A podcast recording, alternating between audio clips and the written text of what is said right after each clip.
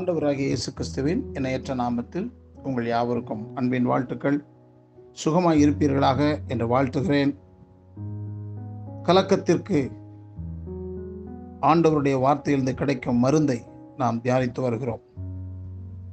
நாம் கலக்கத்திற்கான காரணங்கள் என்ன என்பதை மூன்றாவது காரியம் இன்றைக்கு பார்ப்போம். சங்கீதம் நாற்பத்தி ரெண்டு நாலு. முன்னே நான் பண்டிகையை ஆசரிக்கிற ஜனங்களோட கூட நடந்து கூட்டத்தின் கழிப்பும் துதியுமான சத்தத்தோட தேவாலயத்திற்கு போய் வருவேனே. இவைகளை நான் நினைக்கும் போது என் உள்ளம் எனக்குள்ளே உருகுகிறது. சங்கீதக்காரனுடைய மனக்கலக்கத்திற்கு மூன்றாவது காரணம் அவன் கடந்த கால சந்தோஷத்தை நினைத்து அத்தகைய சந்தோஷம் தனக்கு இப்போது இல்லையே என்று ஏங்குகிறவனாக இருந்தான். இதைதான் நாற்பத்தி ரெண்டு நாளில சங்கீதத்திலே வாசிக்கிறோம். நான் எப்பொழுது தேவனுடைய சந்நிதியில் வந்து நிற்பேன் என்று சங்கீதம் நாற்பத்தி ரெண்டு ரெண்டு கலக்கமடைந்த சங்கீதக்காரன் தான் எருசலேமில் இருக்கும்போது பண்டிகை காலத்தில் எவ்வாறு சந்தோஷத்துடன் ஆலயத்திற்கு சென்று வந்தேன் என்பதை நினைவு கொண்டான். சங்கீதக்காரனுடைய வார்த்தைகள் அவன் பண்டிகை காலத்தில் எருசலேம் வரும் பக்தர்கள் ஆலயத்திற்கு வழிநடத்தி கொண்டு வருகிறவனாக இருந்துள்ளதை நாம் இந்த வசனம் நமக்கு புரிகிறது.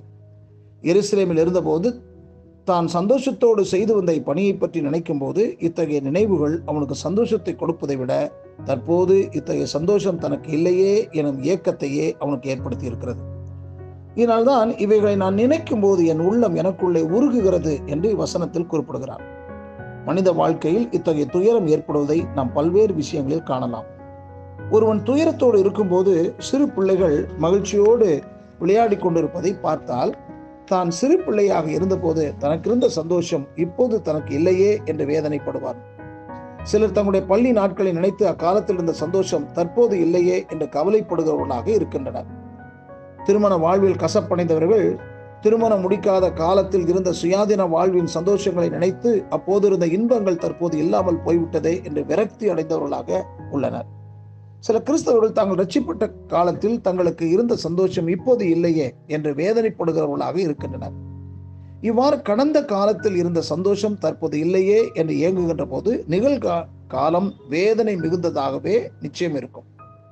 சங்கீதக்காரன் தான் எருசலேம் இருந்த காலத்தில் தனக்கு இருந்த சந்தோஷம் தற்போது தனக்கு இல்லையே என்று வேதனைப்பட்டு கொண்டிருந்தான். ஆனால் கடந்த கால சந்தோஷத்தை நினைத்து இயங்குவது அர்த்தமற்றது. நாம் கடந்த காலத்தில் அல்ல நிகழ்காலத்தில் வாழ்கிறோம் என்பதை மறக்கக்கூடாது. நிகழ்கால போராட்டங்களையும் எதிர்கால சவால்களையும் எப்படி சமாளிப்பது என்று நாம் சிந்திக்க வேண்டுமே தவிர கடந்த கால நினைவுகள் மூழ்கி கவலைப்பட்டு கொண்டிருக்கக்கூடாது இது நமது மனக்கலக்கத்தை அதிகரிக்கவே செய்யும்.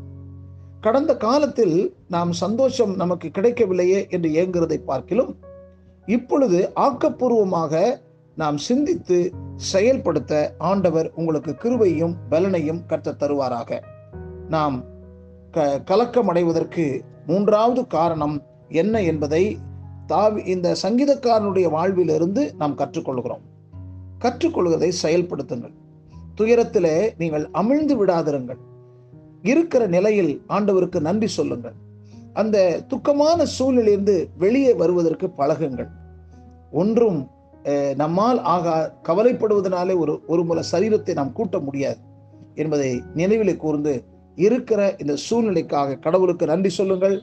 கர்த்தர் உங்களை பலப்படுத்தி தாங்கி உங்களை ஆதரிப்பார் என்பதில் சந்தேகமில்லை. கர்த்தர் தொடர்ந்து உங்களை வழிநடத்துவாராக. ஆமேன்.